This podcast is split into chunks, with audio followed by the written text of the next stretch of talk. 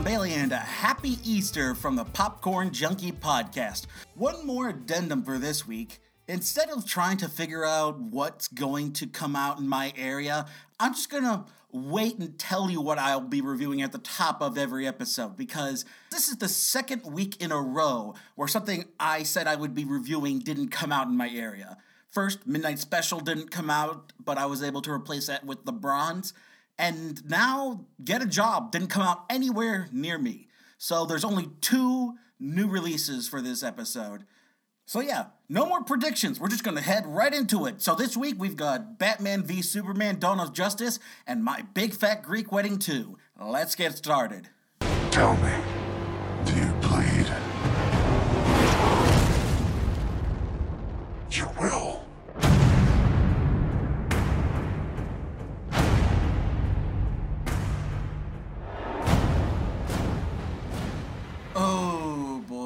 This is gonna be a fun one. So yeah, I am not currently a fan of Warner Brothers and DC. A quick warning, this review is riddled with spoilers, so if you haven't seen Batman v Superman yet, you have been warned. I think it was about the time Green Lantern came out that I finally realized, oh wait, they have no idea what they're doing. Because after Green Lantern flopped, then there was Dark Knight Rises, which was riddled with plot holes, Man of Steel, which was an unholy mess, and now we've got this movie Batman v Superman Dawn of Justice. And let's break it down. Here's the recipe for Batman v Superman Dawn of Justice. You take one base Man of Steel, add two thirds cup Dark Knight Returns by Frank Miller, add one third cup The Death of Superman, throw in a half a stick of Jesse Eisenberg's performance as Mark Zuckerberg from the Social Network, sprinkle in a little bit of Wonder Woman, stir it up, and render for about two and a half years. There you have it. That's what this movie is. It's mostly all of the same problems from Man of Steel, from just the abundance of destruction porn to the very, very hard to watch blue gray filter over everything to the dour and serious attitude that really takes away from what made Superman popular in the first place.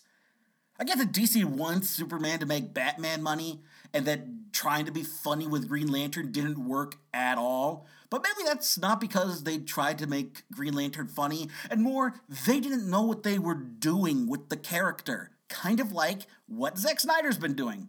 Unfortunately, Batman v Superman is dominating this weekend's box office, so it's hard to complain when they see money and that's all they want. Oh well. This time around, we start with the aftermath of Man of Steel, where Superman is this controversial figure, and Bruce Wayne thinks of him as a bad guy, this monster that needs to be taken down. And so does Lex Luthor. They both view, view Superman as a threat. Meanwhile, Superman is trying to deal with everything that's been going on and trying to show the world that he is there to protect them and somehow Wonder Woman and a bunch of the other futures Justice League members will join in. And really, there's not much fighting between Superman and Batman. There's only really two fights between the two of them. There was honestly more fighting between King Kong and Godzilla, let's be honest. And then the whole thing culminates in one big brawl with Doomsday. And like I said with the death of Superman, they play off that arc in the comics. So yeah, that's Batman v Superman. It's a lot of the same problems I had with Man of Steel. And I didn't like it. I did not like it. There was, it's not to say that it was bad, but whatever good is there is completely mired in the awfulness of Zack Snyder's direction and terrible writing and just ugly, ugly production work.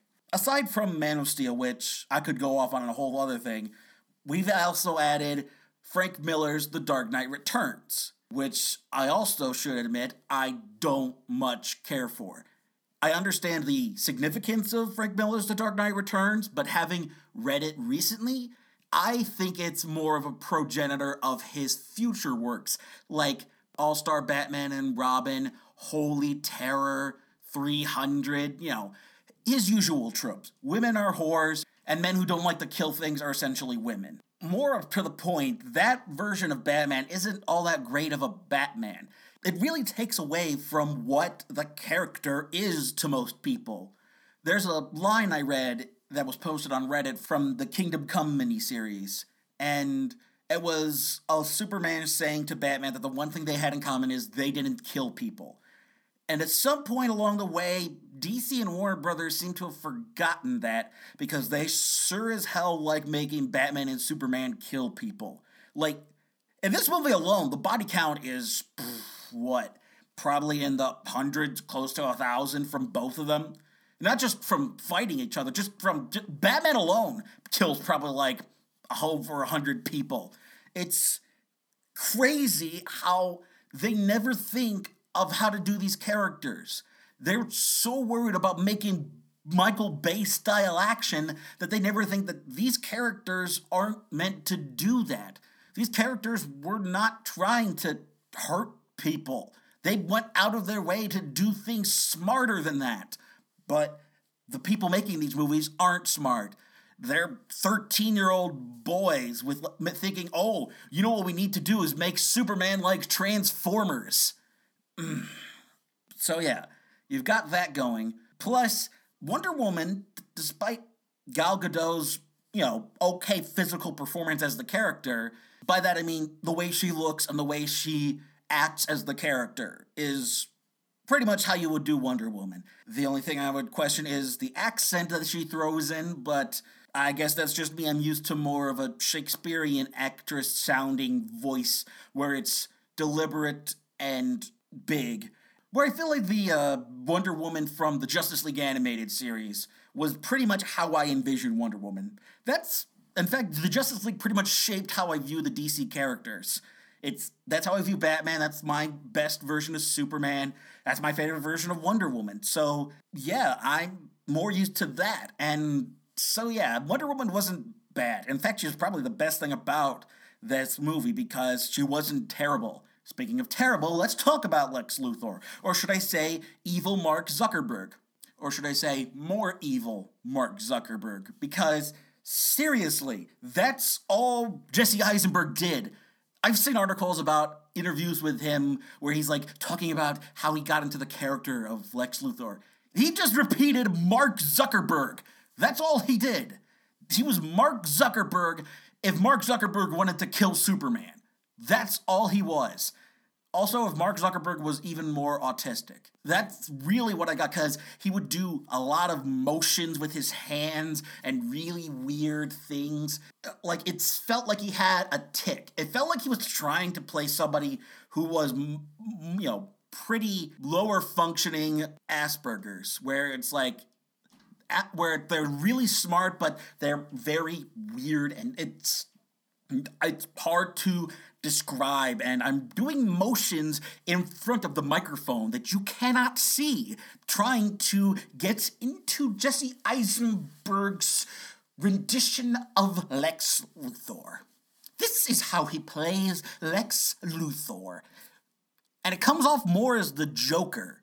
Like, the stuff he does in the movie and the way he acts feels like Jesse Eisenberg was trying to play Lex Luthor like the Joker. Because that's what it sounds like, that's what it feels like, that's what it looks like. He's not Lex Luthor. You want Lex Luthor, you go for a very big business tycoon. Like Donald Trump is Lex Luthor. Or, you know, very. Actually, you know what? Yeah, Donald Trump is essentially what Lex Luthor should be a big business tycoon, sometimes politician who's, you know, very pompous and just hateful and he's more. If we're going for an ideal Lex Luthor, once again going back to the Justice League animated series, the way Clancy Brown played him from the carryover of the Superman animated series, that's kind of how I envision Lex Luthor. Conniving, subdued. Like he's not a fighter, he's a thinker. He tries to outthink Superman, but he's also very narcissistic. He thinks he's so much smarter that he knows he's smart. And so he thinks he's smarter than Superman, and that's what always gets him into trouble. It's because Superman manages to outthink him because he's not perfect at thinking out his plans. There's always some step he always forgets because he's a narcissistic egomaniac. This isn't what we get with Jesse Eisenberg. Jesse Eisenberg gives us if Mark Zuckerberg was the Joker as Lex Luthor. And I am baffled at what I was seeing on screen. I was just unbelievable what he did with the character because it is so off base. He is way out in the stratosphere with his portrayal of Lex Luthor. Like, it's nowhere near the comics. And not that you have to be accurate to the comics, but it helps. It helps trying to be the character that people envision. Like when you read Lex Luthor in the comics right now, if you pick up the most recent issue of Action Comics or Lex Luthor comics or whatever he's in currently, you will not see what Jesse Eisenberg does on screen. You won't see that in any depiction of Lex Luthor ever because he's not depicting Lex Luthor. Nothing about him is even intimidating. That's the thing about Lex Luthor is he's intimidating. Luthor scares Superman because Superman knows he can't trust him and he, there's nothing he can do about it because he wants to abide by Earth's laws, but he knows that Luthor will subvert them and he needs to find a way to stop him. That's Luthor. He's intimidating, conniving, this just almighty presence that you should feel while watching him. And yeah, he was kind of comical when he was played by Gene Hackman, and a little bit when he was played by Kevin Spacey, especially the the whole wrong sequence that Kevin Spacey did. And I feel like that's what people are missing. He's not like the Joker. He is to compare to another Zack Snyder property. Lex Luthor should be more like Ozymandias, only more imposing. Ozymandias in the Watchmen movie was a thinker. He could outthink everything, and he was he was that sort of behind the scenes presence. Whereas Lex Luthor should be that, but more imposing. Like I could picture Lex Luthor being played by Michael Clarke Duncan. That would make a perfect. Like Michael Clarke Duncan makes a good kingpin. I could I would love to see him as Luthor. This businessman who's just like this sitting back conniving. He's got this deep voice. Superman. It I just uh thinking about that gives me chills. I would love to see that. But that's not what we get. We get Mark Zuckerberg is the Joker. Thanks, Zack Snyder and Jesse Eisenberg. Way to crap the bed on that one. So, yeah, I really am not a fan of this. And I keep hearing people like saying, oh, it's not that bad. People are making it sound worse than it It is that bad because how can you watch that? Well, Transformers prove that it doesn't matter what you watch. As long as they're moving pictures on the screen, people will watch it. But I guess I feel like they could do so much better. Like, I'm hearing that it's setting box office records, but at the same time, they say that about pretty much every big. Deadpool broke box office records. You know what box office records those were? R rated and R rated in February, and I think February. That's it. Those are its records. It's not like the biggest ever. Like, I don't see Batman v Superman reaching Star Wars or Avengers numbers. Because after a while, people are going to get sick of it. Whereas Avengers, you could watch over and over and over again. And Star Wars, you get that real sensation of the old series and you want to see it again for the most part. Like I could sit through Star Wars again. I haven't sit through a movie for a second time since last summer with Mad Max, but you want to see those movies again. You want to keep on watching them. You're willing to pay for the ticket prices to go support this movie because you enjoy it. I don't see that with Batman v Superman. It's not something to enjoy. It's it's too far up its own butt for one thing because it's so philosophical about the nature of God and man, and is Superman really Lucifer falling from the heavens and blah, blah, blah, blah, blah. This would work if the director behind it was taking it seriously. Zack Snyder is not taking this seriously because he wants to do that, and then he also wants Superman to punch Batman. Whatever, okay? And speaking of Batman, God, the plot holes in this movie because Clark Kent is just now investigating Batman, despite the fact that Batman has been around, according to Alfred, who is done very well by Jeremy Irons. Who would have thunk he would have showed up I mean, he's fantastic. He's Shakespearean grade. So, hey, if Michael Caine can do it, so can Jeremy Irons. Good for him. He did good. But Alfred says that they've been doing it for 30 plus years, the Batman thing. And Clark Kent is just now discovering and they're treating it like it's the new Batman from Gotham. I guess he would have been known from Gotham, but wouldn't he have also been known to Metropolis just by word of mouth and rumor by that point already? Why is this new when you're trying to say that it's old and yeah, ah, uh, not to mention the fact that despite the fact that they've also used Death of Superman as a base, they've also given away the twist mid mid fight with Doomsday. That's the other thing. Doomsday is now Zod mixed with Lex Luthor, which I guess okay, but I feel like if you want to make that, I don't know. It just feels like this was way too many ideas crammed together. Like, oh, we can't make Batman and Superman fight the whole movie. They have to fight a bigger bad, and the only other big bad they can think of is Doomsday. And the only thing they remember from Doomsday is that he killed Superman. And big twist from 20 years ago, he didn't really kill Superman because Superman still sells comics. That was back before the big death in comics was a you know a hack move. Back then, it was like, oh my god, people aren't buying our comics. Let's kill somebody famous so that they will start buying our comics.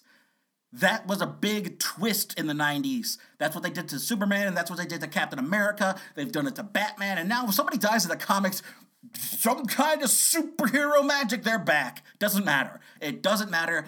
Death is nothing in comics. So, yeah, when they reveal that Superman dies at the end, guess what? He was blown up by a nuclear bomb in space and he was healed by the sun. So, yeah, I'm not buying that Superman is dead, especially from the big thing at the end where, oh, he's coming out from the grave with the freaking like five, ten minutes of funeral scene. Funeral marches at the end with freaking amazing grace on the bagpipes like they think it's Wrath of Khan. Oh, God, this movie. Just thinking about it leaves a bad taste in my mouth. And this is going to be one hell of an edit for me after this. But yeah, these are my ramblings on Batman v Superman because it's driven me mad with terrible writing and just awful production. It just looks like garbage on screen. Like even from the previews, it feels like someone smeared black ink over the print, and it's like, oh crap, we can't do a new one. Quick, send it out, send it out, send it out. Uh, and God help you if you see this in 3D because those glasses just make the screen darker. I mean, you might as well be looking at a black screen if you're watching this in 3D. Ay, ay. So yeah, Batman v Superman. Very not recommend. Probably gonna end up somewhere on my worst of the year list. We'll see. We come from a long line of strong women. Remember, Paris, protect the Polaki. Eyes open, knees shut. If your knees are open, shut your eyes.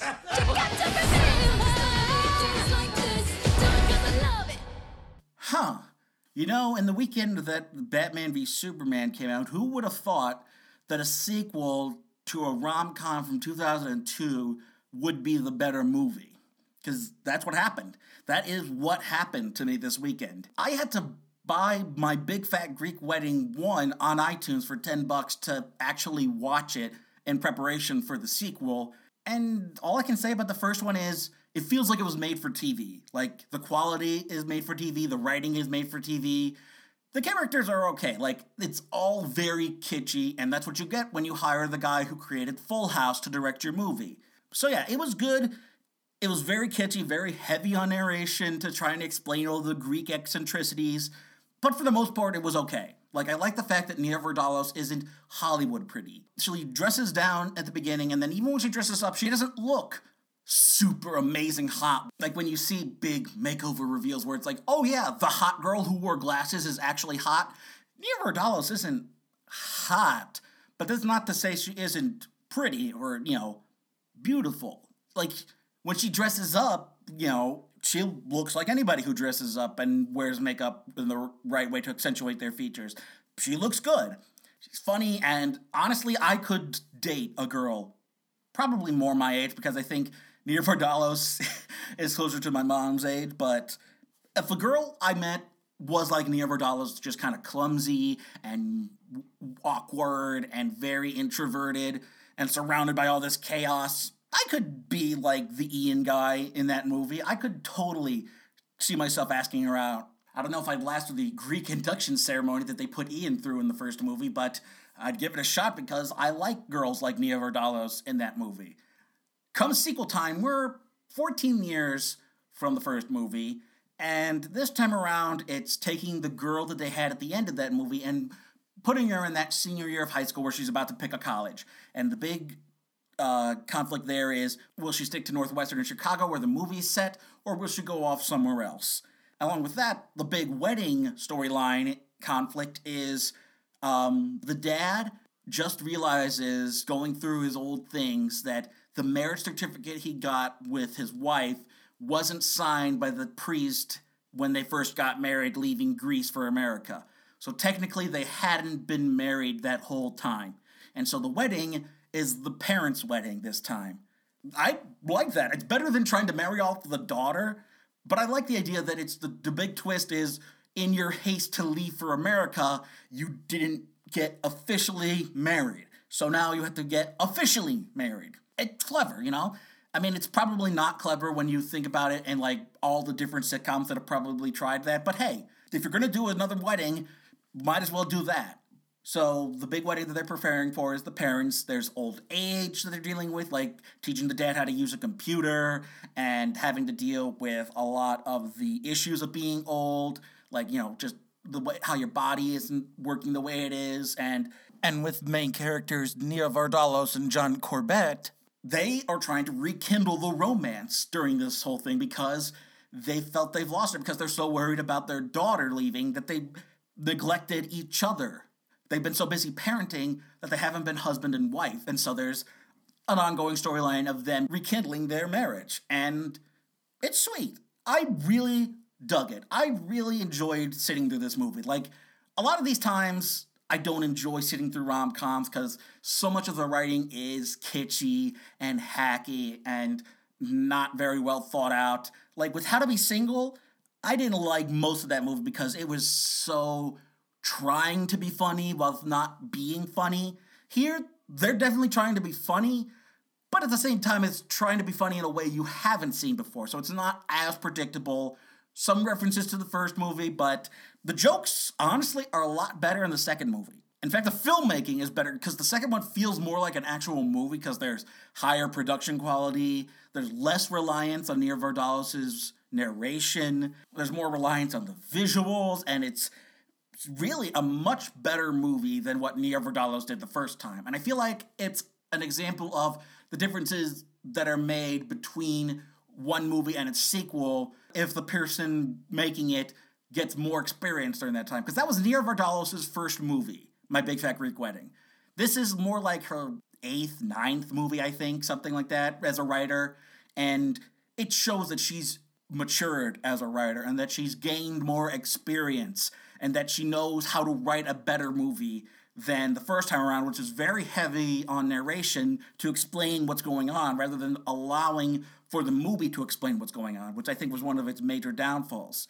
And yeah, who can imagine that the sequel to a rom com from 14 years ago was better than the big superhero movie that came out? Because, I mean, some of my favorite movies to come out by year's end of of the previous years have been Avengers, Pacific Rim, Captain America, Guardians of the Galaxy. I like big budget comic book movies, and yet Warner Brothers and DC never do it for me. They just don't have the right guys making those movies. And until they do, at least I've got Marvel. And at least I've got my big fat Greek wedding too to make up for a bad weekend. Oh God, uh, I could never see this happening in a million years. Ah, Vey. Anyway, after the break, we'll be back with discussion on how to make a Superman movie. I am, I am, I am Superman,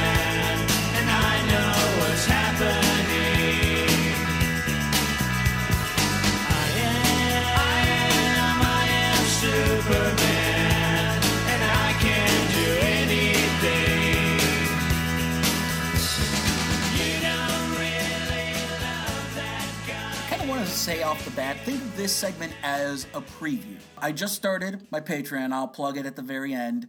But one of the things I want to do through Patreon is start a second podcast called Make a Better Blank, you know, insert movie title here or franchise title here. Um, it's something I wanted to try as a video series before switching over to podcasts. But basically, the idea for the podcast would be discussions on how to make a better version of what initialized the thought was Fantastic Four. I watched that last Fantastic Four movie that was whew, steaming pile of crap that looks like the thing, but I wanted to make a better version of that movie, and so I was having these ideas run around in my head of how to make a better Fantastic Four movie than what they've given us, and so make a better movie, you know, make a better blank. Now, I've actually made a Google Doc of all the ideas I wanted to do for this series. So you've got Fantastic Four, Age of Ultron, Masters of the Universe, A Nightmare on Elm Street, in that how to make a better sequel reboot version of that. Jurassic World, Strange Magic, Oz the Great and Powerful, Dark Knight Rises, how to remake Total Recall, make a better Transformers movie, things of that nature, you know, things that are not good to watch, not fun to watch, and how to make a better version of that as a discussion point and try to, you know, run it through my head. That way it's out of my head and in the universe, as it were. Think of this as a precursor to that series, should it ever get made. This is pretty much how to make a better Superman movie. And basically, what I did for this segment is compiled a list of Superman villains that they've never tackled on film and Superman story arcs that I think would make for good movies. Now, one of these that I wanted to talk about, the one that really inspired this, was a story arc that was turned into an animated movie called Superman versus the Elite. And it's a story arc in the comics called What's So Funny About Truth, Justice, and the American Way. And that's in reference to an Elvis Costello song called What's So Funny About Peace, Love, and Understanding. But, and anyway, point is, uh, that one has Superman dealing with this more violent superhero group called the Elite, led by a British superhero called Manchester Black. And honestly, I could see David Tennant playing this guy perfectly. You know, he's like this British punk guy, and I could totally see David Tennant. If you look at him, you could probably see a David Tennant too, but then David Tennant's playing the Purple Man in Marvel, so he doesn't look anything like that character, so really, it could be any number of British punks. Point is, Manchester Black is this British psychokinetic who kills people with his mind and he leads a group of superheroes that kills bad guys. And people are getting all pumped up about these new superheroes, and Superman is the old way. His way doesn't work. We need men who kill the bad guys. And then Superman goes on to show these superheroes and to show the world what that really looks like. And that that isn't necessarily the right way to solve the world's problems. And I think that would make for a solid movie. I mean, it made for a decent animated movie. And I think if you really fine tuned the story elements of it, you could really make that into a solid, you know, Superman movie where it's not just, you know, Superman gets to punch things, but you also get to explore Superman as a character. One of the other ones I got is an Elseworlds comic called Superman Red Sun. And if you don't know what that is, that is an Elseworlds, which is sort of a what if storyline for DC characters. And in this universe, Superman landed in the USSR and not in Kansas. So he became a superhero for the Russians. And that could make for a good movie. I hear good things about it.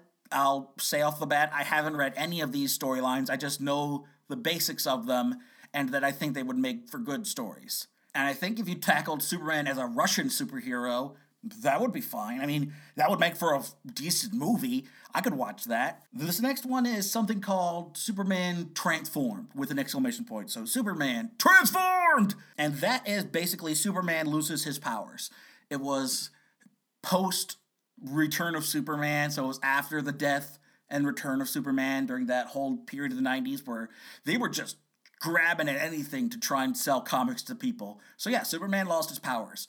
But cut that away from the 90s drama behind the scenes at DC and in the comics, you could probably tell a good story of Superman losing his powers and what he's willing to do to get them back to help people. That, I think, could make for a good story. Next up, uh, we've got an older one. I think it's from like just after the Crisis on Infinite Earth story arc in the 80s. There's a arc in the Superman action comics where he meets a cult that worships him as a god. And I think that might make for a decent story arc if you do it right. Superman stops a murder attempt on these people and it leads them back to their home, which turns out to be an occult group of Superman worshippers. From what I hear, it's a decent story arc, and I could totally see that working for a movie somewhat. Maybe not a full movie. I guess an animated movie that would be better for. But I feel like that's a story arc that that isn't. I mean, they tried to tackle viewing Superman as a god or Jesus figure in this movie in uh, Batman v Superman, but that was so horribly done. I don't want to think about it.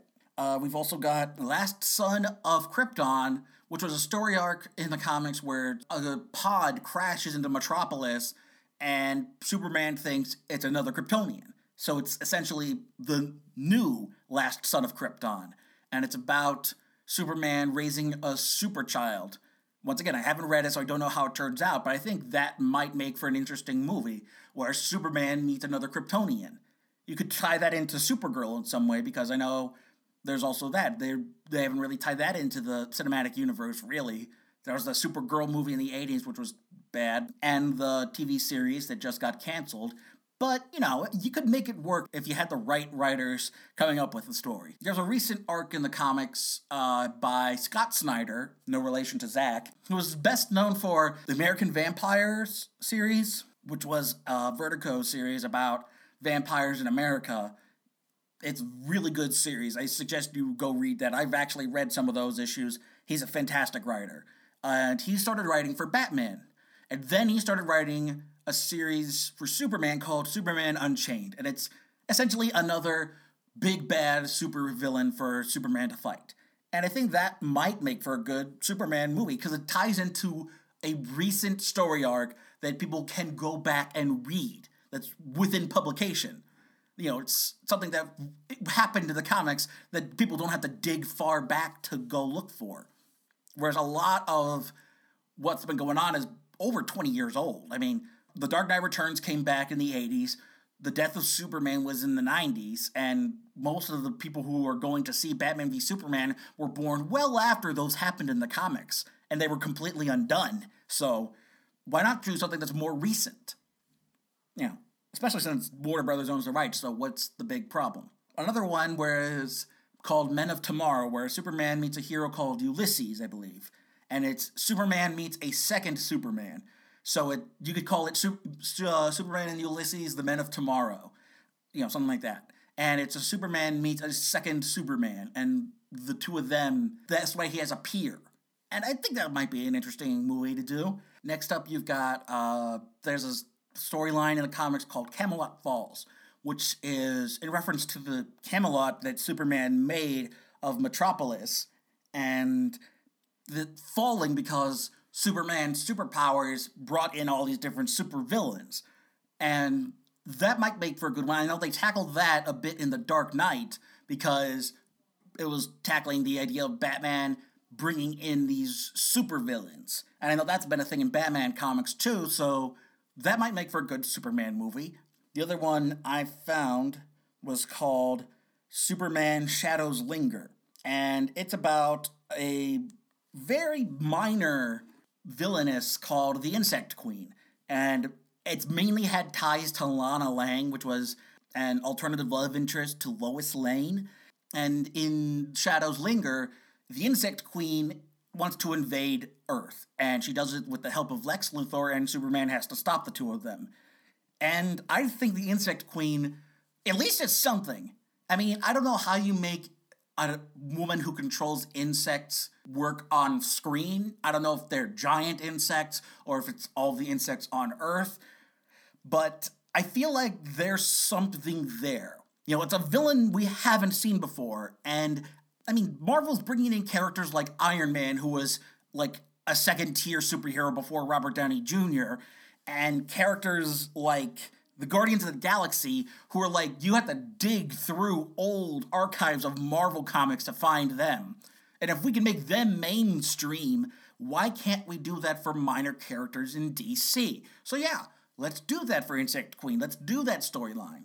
And the only other storyline I dug up was President Lex, which was an arc in the comics where Lex Luthor became president.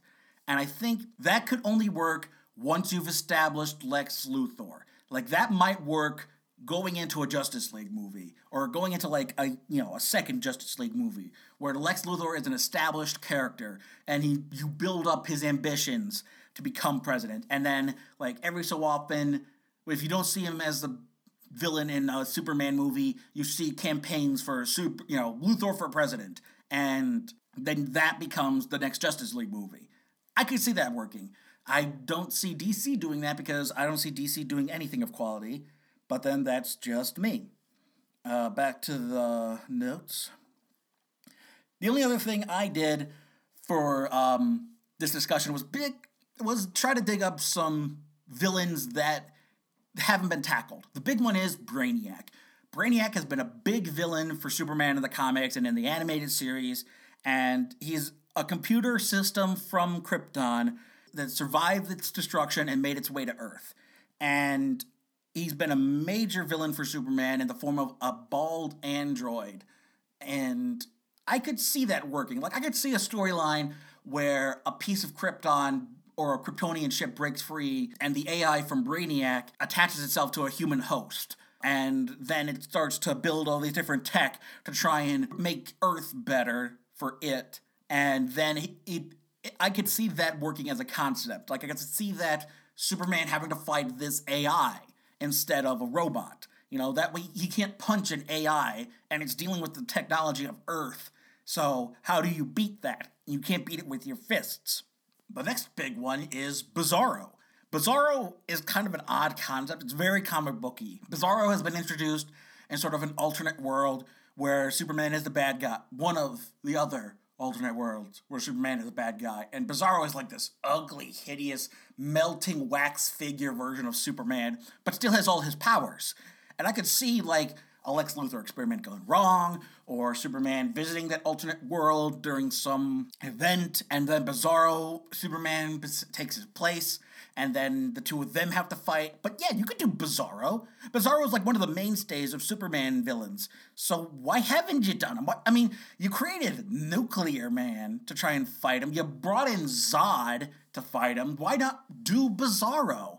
I mean, they're trying to do Lobo, so there's that later on. But if you're trying to find something for Superman to punch, you've got Bizarro, you've got Black Adam, who they're saving for Shazam, I know. I think he's supposed to be played by The Rock still. They've also got a character that was a former Green Lantern villain that you could do for really any of the DC superheroes, Solomon Grundy. Solomon Grundy has been a part of the um, League of Supervillains for a long time, and he's essentially a giant walking zombie. He's like the Hulk if he were a zombie. Like I could see Hulk and Solomon Grundy going head to head and not finding a clear cut winner. Maybe the Hulk because the, the harder he'd try to beat Solomon Grundy, the angrier he would get. But that's not the point. Point is, Solomon Grundy would be a perfect, unstoppable punching thing for Superman, so he would have to outthink Solomon Grundy. Although for Solomon Grundy, he might as well just toss him into space, so maybe not. Either way, Solomon Grundy would be good. Uh, there's a character they introduced called Parasite, who is, I believe, Kryptonian technology created this parasite, quote, you know, a, a being that lives off of energy and he saps Superman's energy. And it, the idea would be uh, Superman unable to tackle this guy because whenever they fight, Superman always gets drained of his power. And so Parasite is like this unstoppable monster. And so he goes around stealing energy from the rest of the city. Lex Luthor teams up with him because Lex Luthor saw that he beat Superman. And then there's backstabbing and betrayal, and then Superman comes up with a way to beat him, and I could totally see that working for a movie. Uh, I've already mentioned the Insect Queen and the Elite, and then the only other real one that came up was Atlas, which I think is like a version of Marvel's Hercules, where it's like just an older mythological named super character. And there's an arc called The Coming of Atlas. And you know, I don't know how good it is. It's getting middling reviews on Amazon from the people that have reviewed it. So I can tell you how good the story arc is of how they introduced Atlas, But having a super character that's as strong as Superman, I could see that working. You've got so many other planets in the universe that Superman fights guys with like Darkseid and Mongul and you know so many other monsters from space. You've got alternate versions of Superman from the different infinite universes, which is something that I could totally see them trying to do if they went with the Marvel route. You could see them introducing all the alternate uh, lead up to Infinite Crisis and all those crises on Infinite Earths and all that sort of stuff if you had somebody with the writing skills to develop that over multiple movies. But DC doesn't want to do that because they're still playing catch up with Marvel, who's made way more money while they've been sitting around with their thumbs up their butts, not knowing what to do with their own damn characters. Uh, anyway, it won't be this rambling, but basically that's what I want to do with the Make a Better Movie podcast which makes for a perfect segue back to Patreon. That's right, I've actually set up a Patreon to try and turn this into a profit making venture. So, yeah, if you are a subscriber on Patreon or would like to subscribe to me through Patreon, you can go to patreon.com slash popcorn junkie or just look up popcorn junkie on the Patreon search bar. Then you can actually become a patron of the podcast by donating your money to help me do what I do, which is mostly paying for movie tickets and eventually paying for internet to, you know, upload and host and record and all that nonsense. And with Patreon, the amount of money you donate leads to a goal that I've set for the podcast. So the first goal is this Make a Better Movie podcast, which starts when I've earned $100 through Patreon. And future goals include starting up personal reviews for Patreon subscribers, making Let's Play videos again, and making more video reviews if I have enough money coming through Patreon. And not only that, but each level of patron gets its own reward. See, you can literally donate a dollar and you're helping support the podcast. And by just donating a dollar, you can be thanked by the end of at the end of each episode in my own way. However, you are more than welcome to donate more than a dollar if you want to help this podcast grow. And there will be rewards for you along the way that I still need to set up and make sure that they work within Patreon's limits. The only other one I have at this point is at $25. You get to choose what movie I have to review for the Patreon subscriber request reviews, be they audio or video, depending on where I'm at with this podcast. So, yes, if you'd like to help support the podcast, please donate through Patreon. And if you don't have the funds to donate through Patreon, or you don't want to give your money to some schmuck recording podcasts in his mom's basement, you can also help the podcast grow by following us on Facebook and Twitter. Follow us at facebook.com slash popcorn junkie and on Twitter at corn junkie pod because somebody else already took popcorn junkie. Anyway, not important. Important thing is, follow us on social media at facebook.com slash popcornjunkie and on twitter.com at cornjunkiepod. And if you do that, you get to have sneak previews of my thoughts for each weekly review because I always post my thoughts coming right out of a screening of a movie. And if you like what you're hearing, you can subscribe to us on Podomatic at Popcorn Junkie. Just search for Popcorn Junkies on Podomatic. I'm trying to get myself on the iTunes Store and on any of the other podcast platforms, but if you look for me on Podomatic, you will also find my RSS feed so you can subscribe in whatever audio podcast format you use. So yeah, that's it for this episode. Until next time, I'm John Bailey, and if DC and Warner Brothers won't make a better Superman, I will.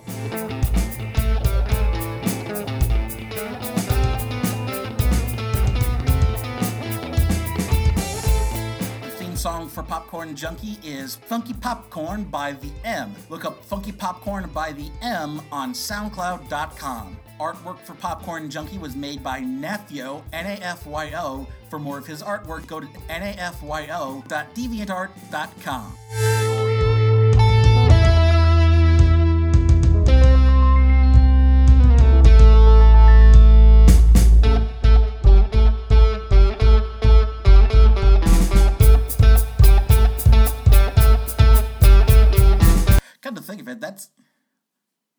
blah, blah, blah, blah, blah, blah, blah. Just forget that line of thought.